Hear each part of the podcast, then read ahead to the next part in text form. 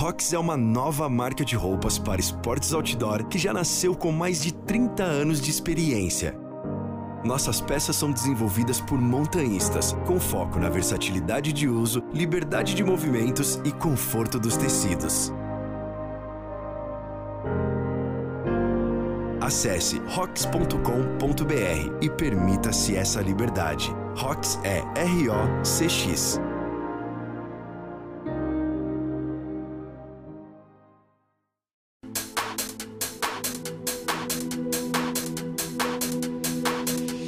Pessoal, bem-vindos ao The Rocks, um podcast dedicado ao montanhismo e escalada. Eu sou Eliseu Frechu e nesse episódio eu converso com Luiz Cláudio Pita Bittencourt. Pita foi um dos escaladores responsáveis pela consolidação do décimo grau no Brasil no final dos anos 90 e início dos 2000, abrindo rotas de dificuldade na Serra do Cipó e no Rio de Janeiro, seu estado natal. Pita, muito obrigado por estar participando do On The Rocks. Pô, é um prazer estar conversando contigo, meu velho. Faz muito tempo que a gente não se vê, né? Última vez no Cipó, na Barrinha, nem lembro mais, né? Nem lembro, cara. Já faz 15 anos. Pô, faz tempo mesmo, Pita. Devia ser meu, alguma coisa, meu, algum filme que a gente estava produzindo, ou, ou, Guia de Escalada do Cipó, que você foi capa na época. Pô, Pita, é... você tem uma história muito é, legal na escalada esportiva brasileira, velho, consolidando o décimo grau no Brasil, e a gente tem interesse em ouvir essa história hoje, Pita. E antes de mais nada, meu amigo, queria que você se apresentasse assim, como que você começou a escalar, Pito? Bom, é, eu quando comecei a escalar foi uma foi um evento assim muito estranho, na verdade, porque ninguém da minha família escalava e eu não conhecia praticamente ninguém que escalava. Mas como eu estudava num colégio que ficava perto do bairro da Humaitá, e nesse colégio a gente matava a aula para ir para o meio do mato se reunir com a galera, ficar de zoeira, moleque, né? 13, 14 anos. Então, nessa história de ficar indo para o meio da floresta, porque no Rio de Janeiro tem muito, então a gente começava a fazer as caminhadas, ia subindo pelas trilhas que a gente ia inventando, passava tardes inteiras dentro, dentro da floresta. E então, um dia a gente chegou na base da Face do Corcovado, né, que é um paredão enorme que tem lá no Rio. E nesse momento ficamos né, impressionados, né, porque a gente queria passar. Né, a gente queria ver a vista lá de cima, mas não dava, porque como é que a gente vai subir um paredão desse se, na verdade, não, a gente não tinha nenhum conhecimento de, de material de escalada, de técnica de segurança. Então, sempre repetíamos, sempre íamos nesse mesmo lugar, é, que marcamos a trilha e tal, passou a ser um lugar muito conhecido da gente, né? A Face Sul do Corcovado, a base, né? Então a gente sempre estava lá, a gente ia lá de noite, fazia churrasco, uma coisa de moleque, né? Tinha 12, 13 anos na época. Então, um belo dia, isso foi em agosto de 87, é, subimos a trilha do Corcovado, de repente, quando a gente chega lá, tem uma equipe de escaladores conquistando uma via. E na época estava até sendo televisionado, né? Que a conquista da face sul do Corcovado, né? Foi toda uma coisa, saiu na televisão, saiu na saiu no Globo, saiu nos jornais. Então a gente chegou é, lá na, na, base do Corcovado, todo aquele circo montado, e, e, então deu para entender que a escalada ela tinha um, um, um é, é, todo um sistema de segurança, né? Então, nesse momento foi quando eu realizei que era possível escalar, porque até então, para mim, era coisa de maluco, né? É, a diferença é que eu, eu, gostava de fazer caminhada, mas eu não podia subir na pedra porque eu não tinha coragem. Para mim, a diferença era só a coragem entre aqueles que caminhavam e aqueles que subiam a parede. Eu não sabia que tinha corda, né? Então, quando a gente viu todo aquele circo montado, então, é, na verdade, a escalada passou a ser uma coisa real e possível para mim, né? E, e, nesse dia, quando eu cheguei na base lá do Corcovado, quem estava conquistando era o Sérgio Tartalha, Alexandre Portela, estava o Bruno Menescal, o Mozart Catão, estava o Eduardo Cabral, quem mais estava? E estava o Marcelo Braga, mas o Marcelo Braga acho que ele estava lá de, de, passeio. E então eu comecei a perguntar: como é que eu faço para começar a escalar? Como é que eu faço para começar a escalar? Eu era moleque, né? Porra. E era um desconhecido. Então, quer dizer, os caras não me davam muita atenção, né? Mas como eu era chato, chato pra caralho, então eu comecei a perguntar, encher o saco, puxava o braço. E, porra, como é que faz para começar a escalar? Foi quando o Bruno Menescal resolveu parar para me dar atenção e falou que eu tinha que entrar no clube carioca. Aí eu pensei, pô, legal, tem um clube. Aí nisso vem o Marcelinho e começa a discutir com o Bruno Menescal, começa a dizer que não, que eu não tinha que entrar em clube carioca coisíssima nenhuma, que era só começar a escalar. Então começou entre os dois uma discussão terrível, né, sobre se deveria ou se não deveria entrar para o clube carioca, né? Bom, os caras ficaram lá discutindo toda aquela coisa e eu já até me desviei, né? Eu desviei do assunto e eles continuaram discutindo porque eu vi, eu vi que a coisa era séria, né? Eu falei, pô, tem um monte de mago aí nessa história de vai pro carioca, não vai pro carioca.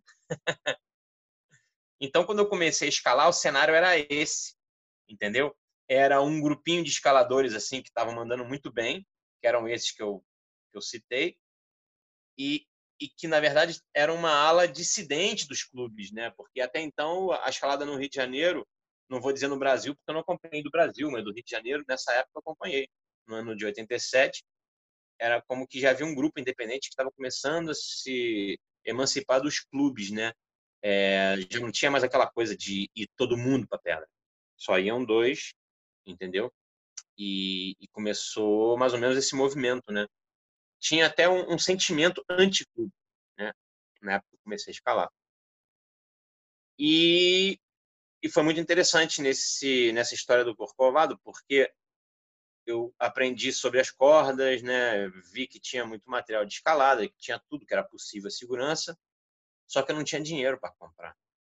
Então, como é que a gente fez? Eu me juntei com um par de colegas e conseguimos uma câmara dessas de mangueira de incêndio e uns pedaços de corda velho. Então, improvisando, a gente fez um, um boudrier, né? Pedi para minha avó costurar a parte de baixo das pernas, né? Com cinto de segurança de carro conseguimos uma corda dessas de bacalhau, que um caminhão de feira que estava lá estacionado, a gente subiu dentro do caminhão e pegou a corda e começamos a escalar.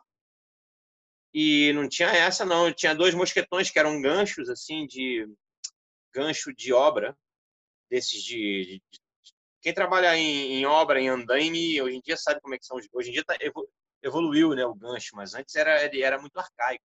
Ele tinha canto vivo, não era para passar a corda ali dentro e sair subindo mas é, era assim que a gente escalava. Então eu ia para os coloridos com a minha corda bacalhau de feira e, e mosquetão de gancho. Eu ia para o Morro da Babilônia. E eu voltei a reencontrar o Serginho exatamente numa dessas idas ao Babilônia, que foi quando eu fiz com o Willo a, o, o, o Roda Viva. Né? O Roda Viva é uma, uma via que tem uns 250 metros de altura, mais ou menos. E, pô, é um, um sexto sup, né? Uma via que, na época, de conguinha, eu nem sei se eu tava de conguinha, como é que eu tava, de, de, de botinha segura eu não tava. E a gente ia de grampo em grampo, né? Eu ia um grampo, me prendia, chamava ele, ele ia outro grampo. Então, quer dizer, demoramos quatro horas para fazer o roda viva. E na hora de rapelar, essa corda ela não tinha mais que 20 metros. Então a gente passava ela dobrada no grampo e não tinha oito. A gente descia na mão. Porque para a gente descer era como é na mão, né? Tá a corda ali, então vamos descer na mão. Eu não sei se você já fez o roda viva, então de, de, é, descer a roda viva inteira na mão, né? De grampo em grampo também, porque a corda só tinha 20 metros. Então, quer dizer, a sorte é que não tinha nenhum lance maior que 10 metros. Entendeu? Então, foi uma, uma dessa ocasião que eu encontrei o, o Serginho e o Alexandre, tavam, eles estavam exatamente na base do, do Roda Viva. Eles iam fazer alguma via lá, tinha uma corda nova, assim, dessas cordas doble, né? E demoraram um tempão, porque a corda enrolou inteira, era nova. E aí eu fiquei um tempão conversando com eles assim, e eles me diziam: não, cara, cuidado, porque, pô, isso aí que vocês estão fazendo é meio perigoso, né? Mas, né, aquele negócio, né? Ficaram ali olhando, disseram um pouquinho, mas não disseram muito, né? E, bom, a partir daquele momento, eu comecei a encontrar com mais frequência até o dia que eu que ele me convidou para ir fazer uma via lá no, no Morro Dois Irmãos e aí fomos fazer o Sombra e Água Fresca, eu e Serginho. Foi quando realmente eu escalei a primeira vez com uma corda, né? Naquela época eu usava ainda conguinha e e passei muito tempo com conguinha, passei escalando com conguinha, 87, foi um, um ano escalando de conguinha, até que o meu amigo Paulo Macaco, falecido, me, me deu de presente uma botinha, uma, uma Nat Snake que tinha, que já estava toda gasta. Mas aí ele me falou, não, cara, essa bota ela não tem pé certo. Você pode trocar de pé que, que vai funcionar. E aí eu troquei de pé e realmente a Nat Snake, ela, Varap, ela era a primeira, ela, ela não tinha muito formato, né, a curva do pé. Só que, claro, depois do Paulo ter usado a bota durante sei lá quanto tempo, ela já adquiriu um pouco dessa forma. Quer dizer, eu sofri pra caralho, mas era melhor do que o Conguinha, entendeu? Então, a partir dali, já fui evoluindo. Até que eu comprei, com muito custo, uma, uma botinha que na época chamava Resine Rose. Não sei se a galera vai lembrar, porque daquela época restam poucos.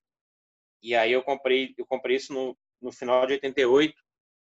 E aí foi quando realmente tive a minha primeira botinha, né? no final de 88. Porque até então, a, as outras que eu tinha para fazer a, as ascensões que a gente já estava fazendo é, eram emprestadas. Imagina. Quer dizer, eu fiz com o Marco Vidon, eu fiz a primeira repetição do Itaú Passageiro, né, depois da conquista, fiz com ele em maio de 88. Eu comecei a escalar em setembro de 87. Você vê, em maio de 88 eu estava fazendo a face super covada. Em setembro de 87 eu encontrei os caras na base e não escalava. em maio de 88 eu já estava subindo a face super covada. Você vê como é que era a fissura, não demorou nem um ano. E com botinha emprestada. Entendeu? Só que naquela época não existia escalada esportiva. Não tinha. 87, 88, não se falava em escalada esportiva. Se falava em via, escalar via de parede. Então, o que a gente fazia era escalar via de parede, sempre. A escalada sempre envolvia uma aventura, né? Existiam algumas vias, por exemplo, é, na Chacrinha, é, tinha um Andrômeda, que na época era um, era um 8C, né? Não era 8C, na verdade era oitavo superior. Né? Tinha o Nosferatus, que ainda não estava encadenado. Tinha um boulder que o Paulo Macaco tinha feito, era um boulder, mas era, era nono grau, que era o óleo de fogo. Então, na verdade, naquela época, a escalada esportiva ela se misturava com a escala de parede, né? porque éramos os mesmos que fazíamos. Né? Tanto a galera que fazia parede, no verão a gente ia fazer esportiva, porque não dá para ir para parede naquele calor do Rio de Janeiro. Né? Não tem como. Então, na verdade, essa transição para a escalada esportiva foi muito interessante, né? Porque a gente, é, como estava acostumado a fazer parede, eu passei todos esses anos, de 87 até, 19, até quase o ano 2000, não, até 95, 96, quase 10 anos eu só fazia parede. Era fanático de parede, paredeiro, e, na verdade, ia fazer escalada esportiva quando não estava muito calor, né? Fora da, da temporada de parede. Foi quando comecei a abrir algumas vias no Campo Escola 2000, né? É, o Patrick Edlinger teve em, em, no, no, Brasil em 89, em 89, já escalava, já tinha dois anos praticamente, e numa dessas idas ao Urubu, a Pedra do Urubu, né, antes do Patrick ir para o Rio, antes, é, é, antes dessa época, é, também é, é, a gente também costumava ir para a Pedra do Urubu é, fora de época de, de, via de parede, claro, é muito calor, para escalar ali um pouco. E sempre, pô, já tinha aquela a sombra ali da, do, do salto em comfort, não aquela coisa, aquela coisa impossível, né? Então, volta e meia colocava um top rope lá e, e a galera ficava treinando, tentando, mas não saía nem do chão. A gente não sabia o que, que, a gente faz aqui, como é que faz para sair aqui do chão. A gente nem sabia. E, na verdade, quando o Patrick Killinger esteve lá em 89 e provou a via, e tentou a via, foi quando realmente eu, eu realizei que pô, é possível, porque então vi como é que ele se movimentava na via, entendeu? E aprendi mais ou menos os movimentos, e aí foi quando eu realmente comecei a tentar, né? É, eu acho que foi a primeira via esportiva realmente que eu é, assumi, é, decidi tentar realmente, né? Ficar dando né? Pega, pega e pega e pega na via até melhorar, né? Que seja um pouquinho, né? Porque realmente era um mito, né? Na época, pô, um 10A, né? 8A mais, isso em 8A mais em 89 é difícil, hein, cara. É mais difícil que hoje em dia.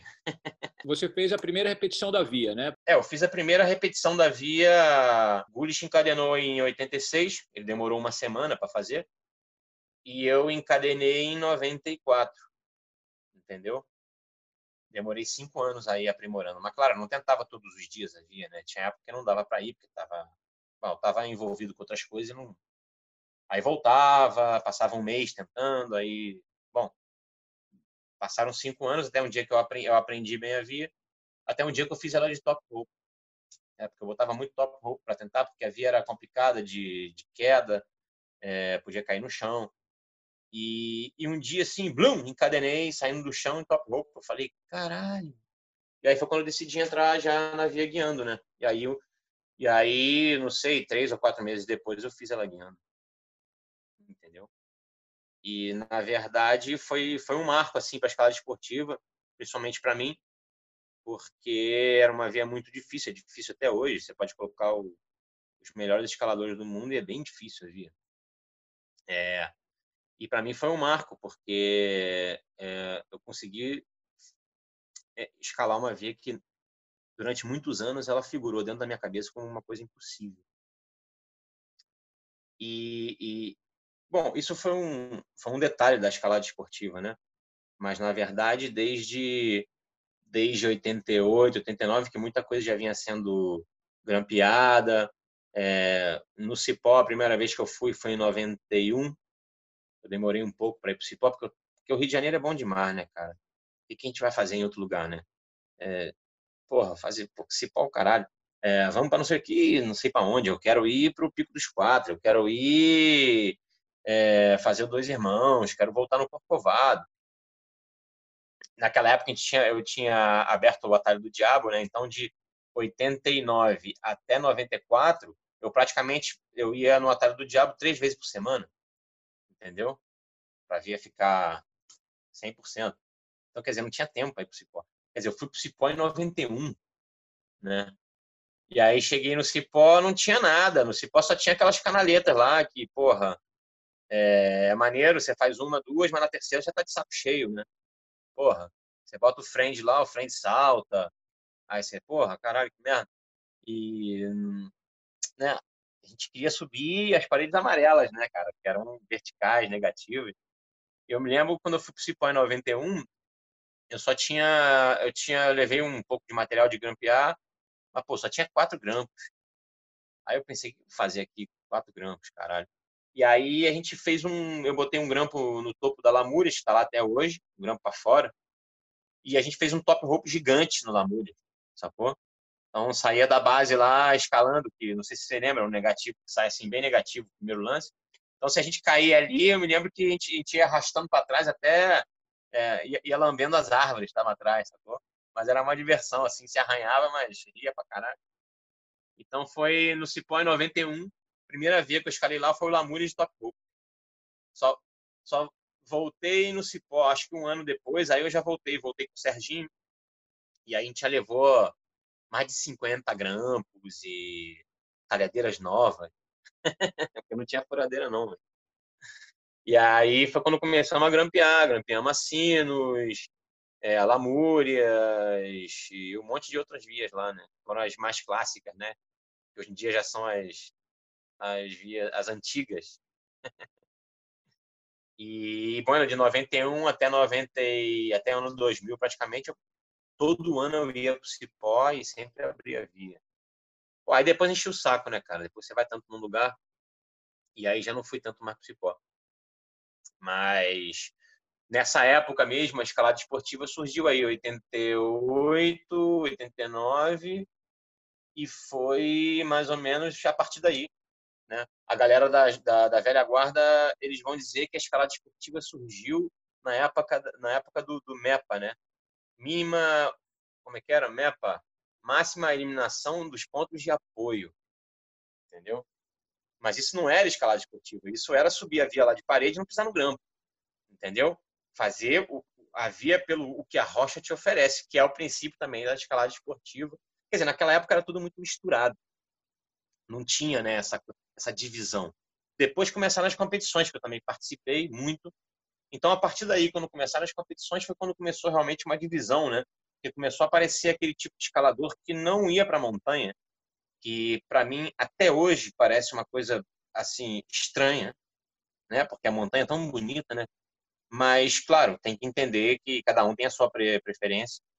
E, e foi quando começou a realmente aparecer essa galera que era galera de competição, galera que só dava atenção para a escalada esportiva e que não queria nem saber de fazer parede e tal. Foi quando realmente passou a virar uma modalidade da escalada.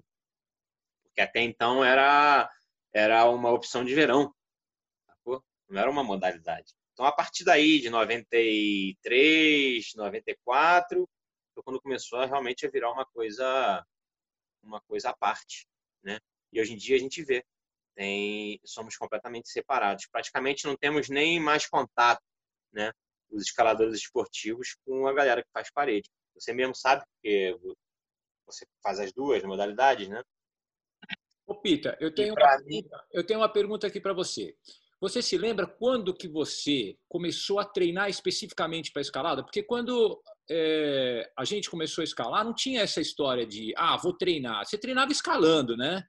Mas, pô, treinar no plástico, treinar mesmo né, meu, no muro, isso foi, foi uma coisa que veio depois, veio muito com a escalada esportiva, né? Você lembra quando, você, quando houve essa mudança de mentalidade, que as pessoas começaram a treinar em casa para ficar mais forte para ir para pedra? Cara, isso, na verdade, aconteceu, essa revolução veio com o Gulish, né?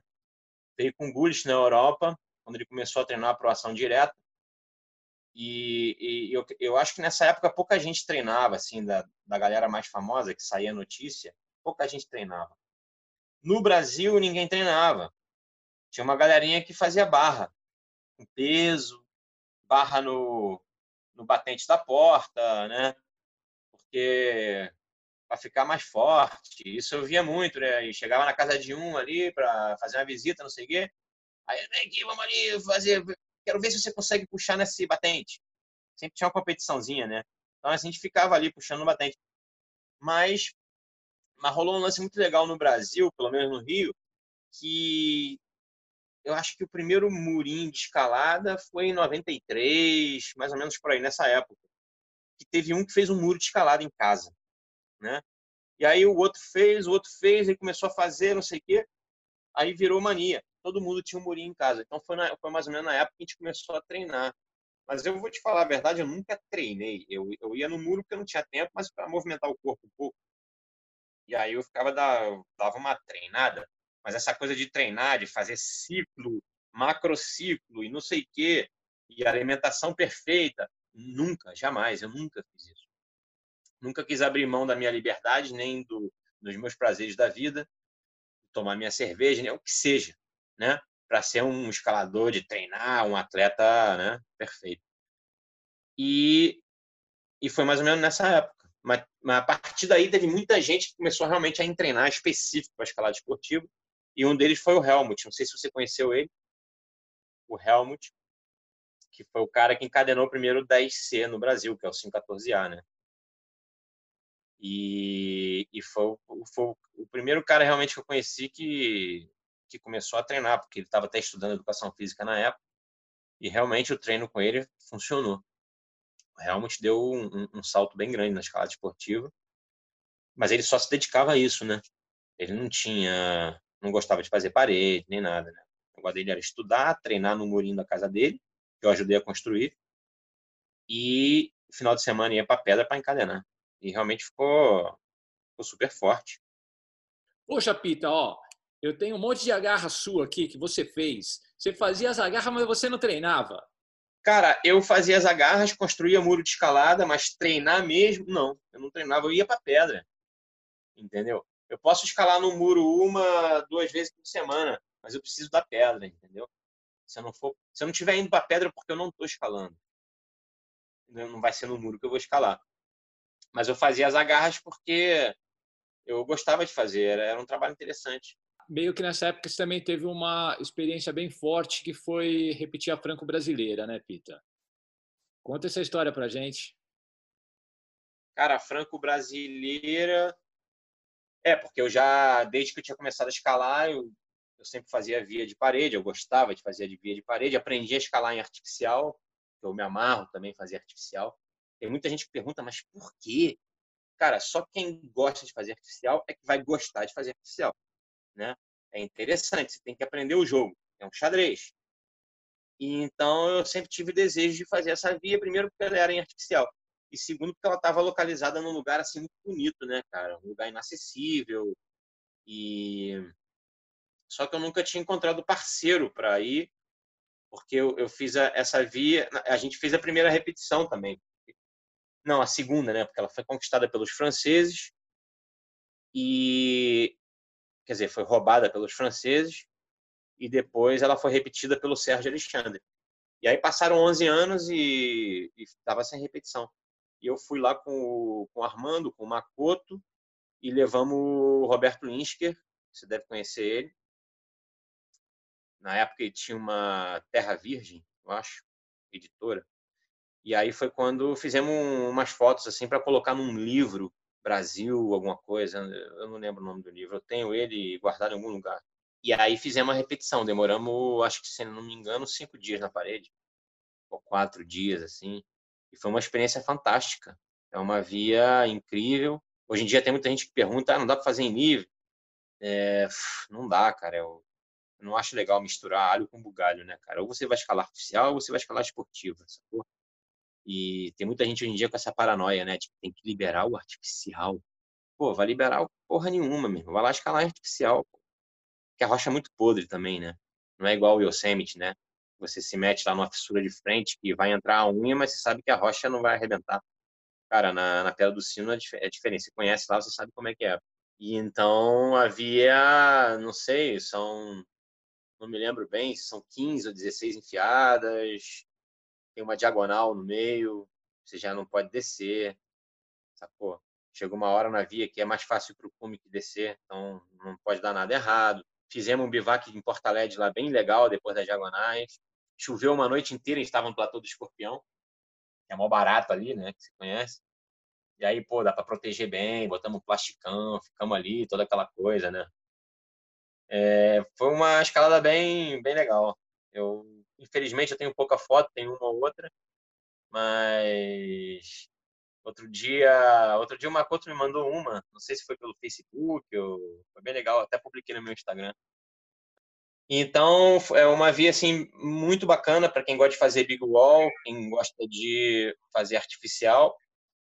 É uma via que ensina muito, não é uma via muito difícil, porque eu acho que o grau dela é A3, o mais difícil, é bem protegida. Mesmo os franceses tiraram as chapeletas todas, né? Eles levaram, porque eles sabiam, eu acho que na cabeça deles estavam conquistando algo que nunca mais ia ser repetido. E aí, quando a gente fez a repetição, é, o Serginho já tinha me falado que ele levou alguma coisa de. levou alguma coisa de. É, só a, o parafuso, né? E, e, a chapa.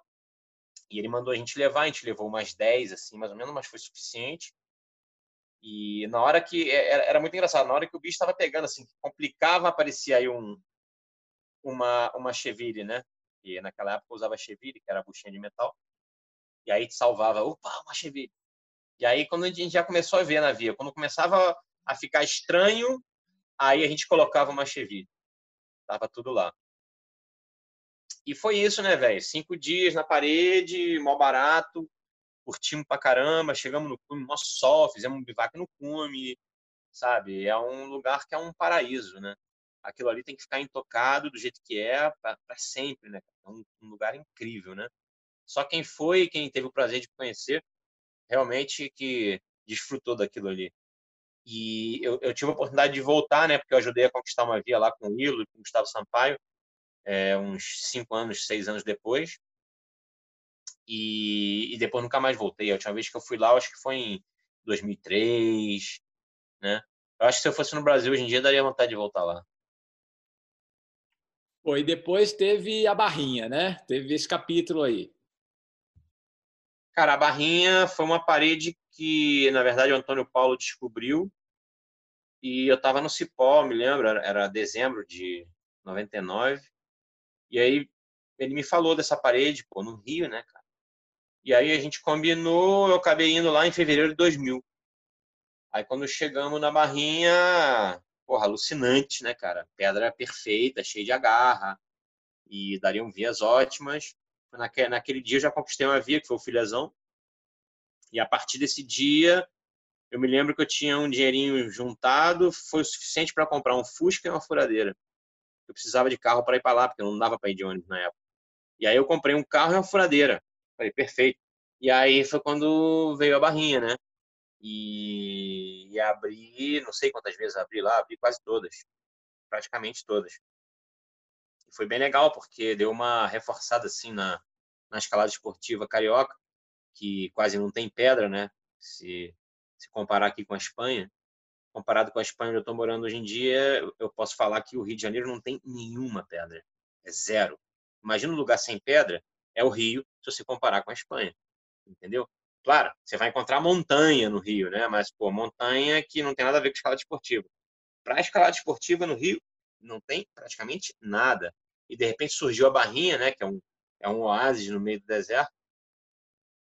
E a Pedra da Barrinha realmente é muito boa. Vou te falar que todos os setores que eu escalei, que eu escalei aqui na Espanha, na França, Alemanha, todos os lugares que eu conheci na Europa, a Barrinha não perde para nenhum deles. Entendeu? Dentro do seu estilo, né? que aqui na Espanha a gente chama de placa desplomada, né? Na verdade, no Rio a gente não chamava nenhum estilo, porque era, era o que tinha, né? É, então, nesse estilo, regletinha e tal, porra, a barrinha é alucinante. E tá aí até hoje. Foi quando? Foi em 2015 eu regrampei ela, as vias que estavam precisando, e ficou bem legal, que eu regrampeei com químico, né? Um grampo de cola inoxidável. E ficou incrível. E agora, a próxima vez que eu for no Brasil, já estou planejando já re, reconquistar, reequipar alguma coisa também lá de novo. Para deixar a falésia perfeita, né? Porque senão vai, cara, vai começando até aquele fenômeno, né? Que um grampo vai ficando estranho, não sei o quê. Aí um diz assim, ah, o Pita desapareceu, não, ele não, nunca mais vai vir para o Brasil. Aí vão lá, aí arrancam um grampo, colocam dois, três, né? Como já já houve casos na Serra do Cipó, né? Que a galera vai regrampear, mas aí eles regrampeiam do que eles querem, não regrampeiam como era, né? E, ah, não, porque assim vai ficar melhor. Aí o cara decide na hora, vai lá e bota a chapeireta. E por isso que quando eu voltei depois, em 2017, fui para o Cipó, regrampeei a Sinos inteira, regrampeei o, a ética decomposta também, porque exatamente por disso. Tinha muita gente que me falava, ah, porque eu não sei o que do grampo, e não sei o que. Aí eu já ficava drenado, porque já sabia que iam lá meter três ou quatro grampos no lugar de um, ou iam fazer o que quisesse. Então eu já fui lá já e, e, e regrampeei. E, e, e, vou fazendo isso à medida que eu for voltando para o Brasil, vou a minha diversão é regrampear as vias, para proteger, né? Porque senão sabe como é que é? E foi e a barrinha ficou bem legal, né? Depois dessa regrampeação. E tá lá até hoje. E as gerações de escaladores vão mudando e a falésia tá lá, servindo a todos. Isso para mim é um prazer infinito. Pô, com certeza, Peter. É um, é um trabalho que a gente deixa para a posteridade, né, Para a galera ir lá, evoluir, meu, cada um fazendo, assim como fizeram para você, você vai fazendo para os outros. É um trabalho que tem que continuar e tem que ser apoiado, porque, pô, é, é desgastoso, é trabalhoso, é custoso e, meu, são poucas pessoas que fazem. É, eu lembro que teve uma época que teve muita briga no, no, Rio de Janeiro, esse negócio de, você falou de grampo e tinha essa mesmo, coloca grampo, não coloca grampo, não pode colocar grampo na beira do mar, não, pô, não, não pode é, grampear aqui, não pode grampear ali, pô, sempre teve muita discórdia com relação a isso, né? do colocar e tirar grampo. Como que você vê o direito autoral e como que você é, encara esse negócio de colocar e tirar grampo da via dos outros? Independente de foi, se foi bem colocado ou não, Pita. Assim, o cara foi lá e abriu daquele jeito, tem que deixar daquele jeito ou não? Cara, eu acho que se você está fazendo uma via, entendeu? E acontece alguma coisa de um grampo sair ou, ou se mover e você precisa desse grampo, eu acho que você tem que bater o grampo, né? Uma questão de vida ou morte. Mas se você verificou numa via que o grampo não está bom ou que está muito enferrujado, você tem que ligar para o cara que abriu a via, né?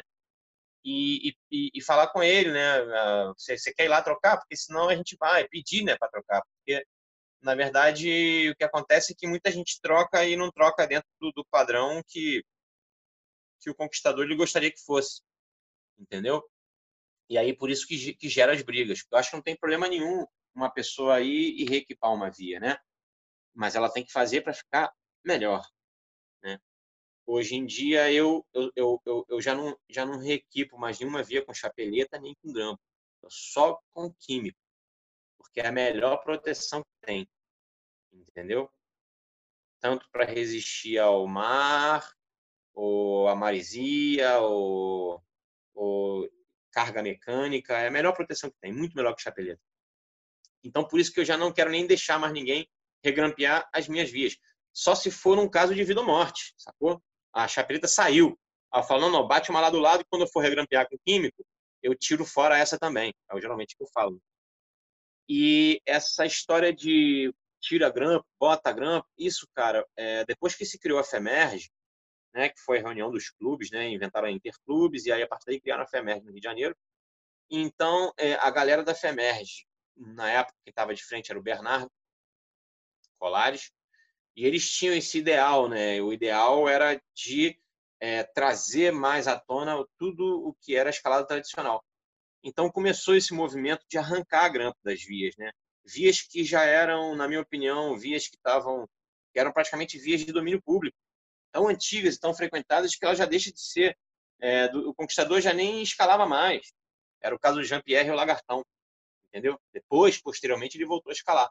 Mas então, se por exemplo, se arrancaram todos os grampos da, da, das fissuras do, do lagartão, cara, eu acho que é, que é legal, porque você vai lá imóvel, faz parada móvel e tal, dá para descer com duas cordas do platô, não tem problema nenhum.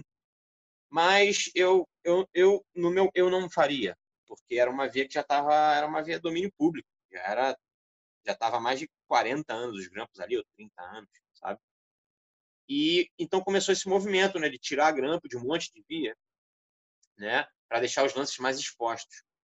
Então, na verdade, eu nunca fui a favor, né, cara? Eu acho que quando você conquista uma via, se você já conquista ela com um lance grande, uma via de parede, e você deixa assim, beleza, tem que respeitar.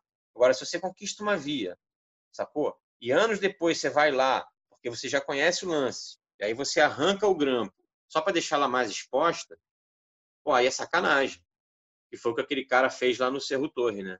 O cara fez em nível e decidiu arrancar todos os grampinhos. Porra, e agora o quê? Todo mundo que for subir o, o, o Cerro Torre agora tem que ter o, o, os ovos dele, meu irmão? Não. O cara deu uma de. quis dar uma de super-herói, né? E aí, é, isso é que eu, não, que eu, eu nunca estive muito de acordo, né? Na verdade. Eu acho que uma via tem que manter a originalidade não só para não intermediar os lances, como também para não arrancar os grampos e deixar a via mais exposta. Por quê? Né? Tem que respeitar nos dois sentidos. Ah, porque o conquistador decidiu. Pô, mas também fica muito arbitrário, né, cara? Imagina que eu brigo com você, não sei o quê, agora rola um quiprocó não sei aonde, eu vou lá na barrinha, arranco todos os grampos da barrinha. Não, eu não sou dono da pedra. Eu posso ser dono daquele grampo ali que eu coloquei, mas no momento que eu coloquei, um segundo depois, ele passa a ser uma doação para a comunidade de escaladores essa coisa do direito autoral, na minha opinião, é um, uma forma de, de você valorizar o trabalho do, do conquistador e, e, dar a ele esse direito de, de permitir ou não uma mudança. Entendeu? Eu acho super legal, entendeu? Mas, na verdade, o, a, a realidade dura e crua é que o conquistador foi lá, doou os grampos para a comunidade escaladora e abriu um pedaço de pedra que não pertence a ele entendeu? Pertence a todos os escaladores, entendeu? Então, eu acho que o, o, o, o conquistador ele tem direitos, mas muito limitados. A via não é dele, sacou? A via não é dele. É uma, é, uma, é, é uma gentileza que a comunidade faz com conquistadores quando se pergunta a um conquistador se pode mudar um detalhe ou outro da via. Entendeu? Na minha opinião, é isso. Eu concordo, mas concordo em parte, Pita, porque realmente não é uma, não é uma, uma regra é, perfeita, mas pô, também se cada um for lá e colocar e tirar, vira o samba do quirolo doido e ferrou, né, velho? Tem uma outra questão também que é a, a, o registro da, da época, né, da história.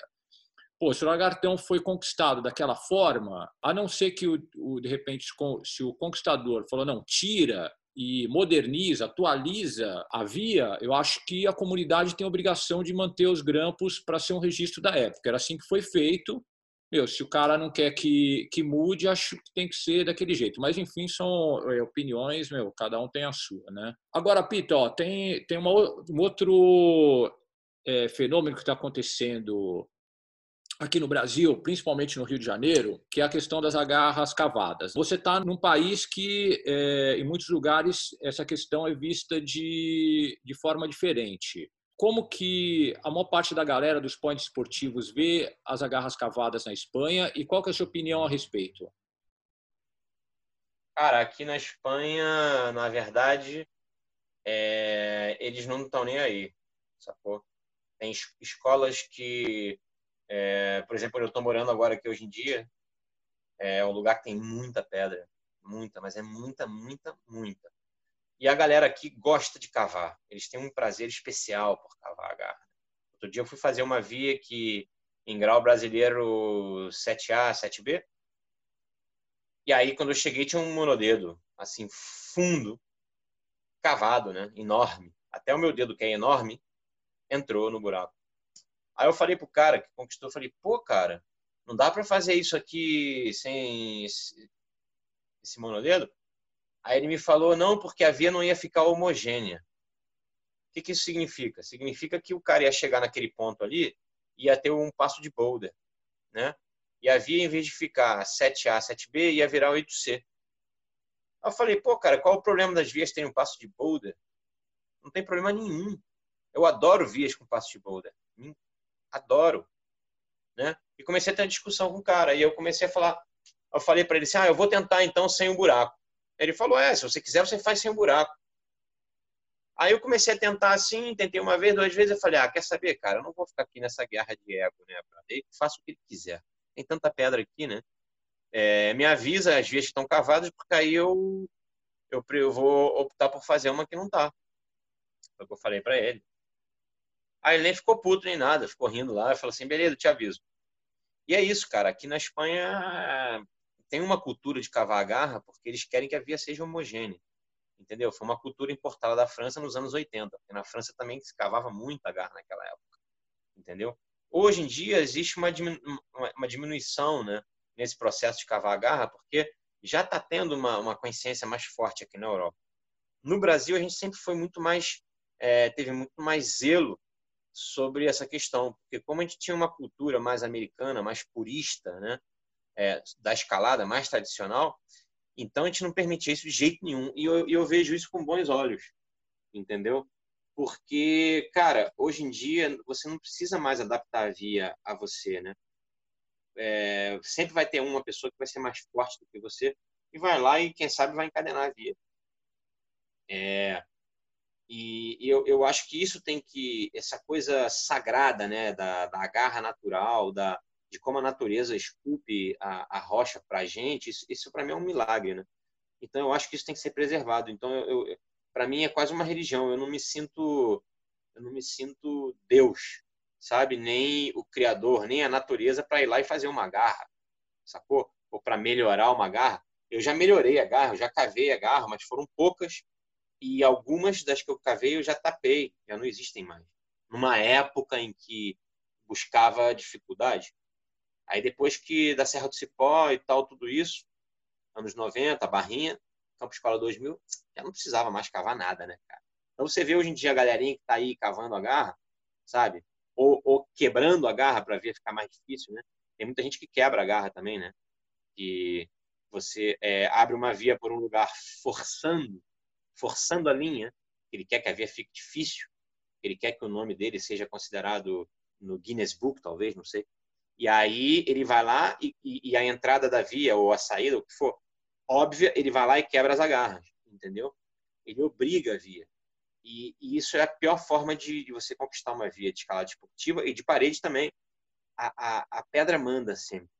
Se você está na dúvida do que eu faço, escuta a pedra, olha para ela, tenta fazer a leitura e ela vai te dizer: ah, vai por aqui, vai por ali, vai por ali. E pronto, cara. Só você aprender a escutar a pedra e traduzindo para talvez a, as pessoas não entendam a linguagem de escutar a pedra, vamos dizer escutar a natureza, né? Escuta a natureza, né? Escuta a pedra. Ela vai te dizer, você não vai precisar nem cavar e nem é, forçar o itinerário da via. Fica horrível, né? Às vezes você não consegue nem costurar o grampo, né? Porque o cara te obriga a ir para um lugar que você fala, o que eu tô fazendo aqui, pô? Uma agarrando na direita. então é isso, né, cara? Então, esse, esse, essa coisa de cavar a garra, é, é, é, eu acho que não tem nada a ver, não, não tem que fazer, sacou? E se você chegou a um lugar na via que, que é liso, pô, bota a parada ali e desce, tá bom, a via vai até ali. E, e se você tem dúvida, achando que aquela linha que você vai abrir tem trechos que serão lisos, porra, então não abre a via, né, cara? Vai para outro lugar. Né? Você vai ter sempre a opção de escolher um outro lugar para abrir a tua via. Né? Eu vejo gente apontando, ah, vou meter uma via ali. Aí eu olho e falo, pô, mas ali tá liso, você não acha que tá liso? Não, não, não, não, mas não tem problema, porque depois eu fabrico não sei o que, não sei o que, fica perfeito. Aí você fala, pô, brother, tu vai entrar num lugar que tá liso, para depois ter que fabricar garra, cara. Pô, que porcaria, né, cara? E não é isso, né? Eu acho que a grande arte do, do, do escalador e do, do conquistador é, é, buscar a garra, né? Onde é que está a garra, né? Desvendar aquele segredo e, e, a natureza ela te fornece tudo, você só tem que desvendar. Né? Então, hoje em dia, eu sou totalmente contra. Eu já fui a favor de cavar a garra. No final dos anos 80, é, eu, eu olhava para os negativos lisos de granito, que tem um monte, e falava: aqui tem que ter uma via, a gente cava a garra. Mas depois que começaram a aparecer os negativos com a garra, então eu já comecei a desistir dessa ideia e hoje em dia eu sou totalmente contra. Entendeu? Não precisa, ainda mais aqui na Espanha, cara. Aqui na Espanha é um absurdo. Quem conhece a Espanha sabe que a quantidade de pedra, cara, se você colocar um raio de 150 quilômetros, você vai ter pelo menos umas 3, 4, 5 escolas imensas, sabe? Salvo Galícia, que é meio lá é meio meio ruim, mas a, tirando Galícia, cara, é pedra para todo lado. Entendeu? Então não justifica. Então, as pessoas cavam a garra por capricho, porque acham que a via tem que ficar homogênea, né? E imagina o que seria de escaladores como Adam Ondra ou Alex Megos se todas as vias estivessem cavadas, né? Não iam poder escalar nada.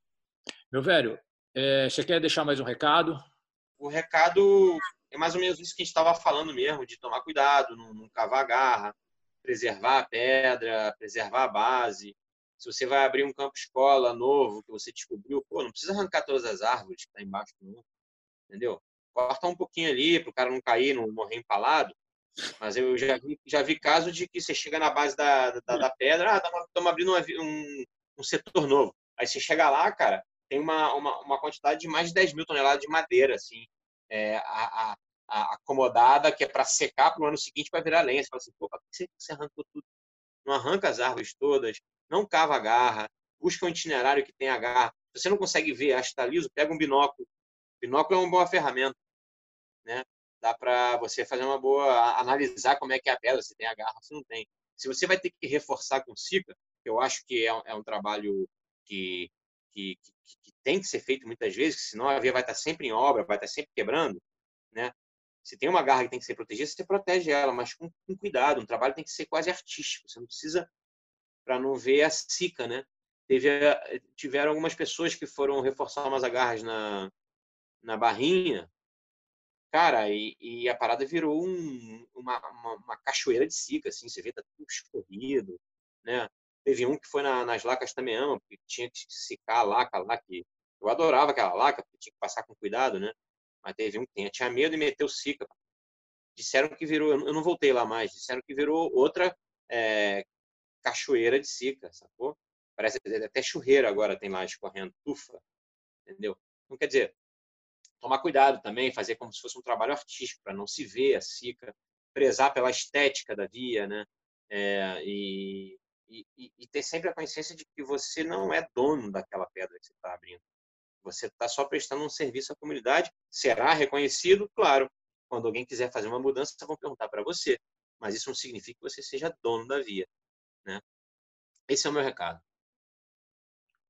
Meu velho, foi muito legal a conversa, Pita. Muito obrigado. Pita, para o brasileiro que vai é, para a Espanha, os três melhores picos. Três melhores picos é Rodeiar, Ciurana e eu diria Oliana, porque eu adoro Oliana. Ciurana eu conheço, os outros dois não. Estou precisando ir para aí. Oliana, Oliana tem muita via difícil, né? Mais para fazer dificuldade mesmo. E, e, e, e rodear é, é, o paraíso, né? Paraíso, paraíso na Terra. Pô, muito obrigado, Pita. Um grande abraço. Nada, Eliseu. Meu, a próxima vez que vir para o Brasil, dá uma chegada no baú, hein? Pô, com certeza. Tô fissurado já. Valeu, meu velho. Muito obrigado. Valeu, brother. Bom te ver.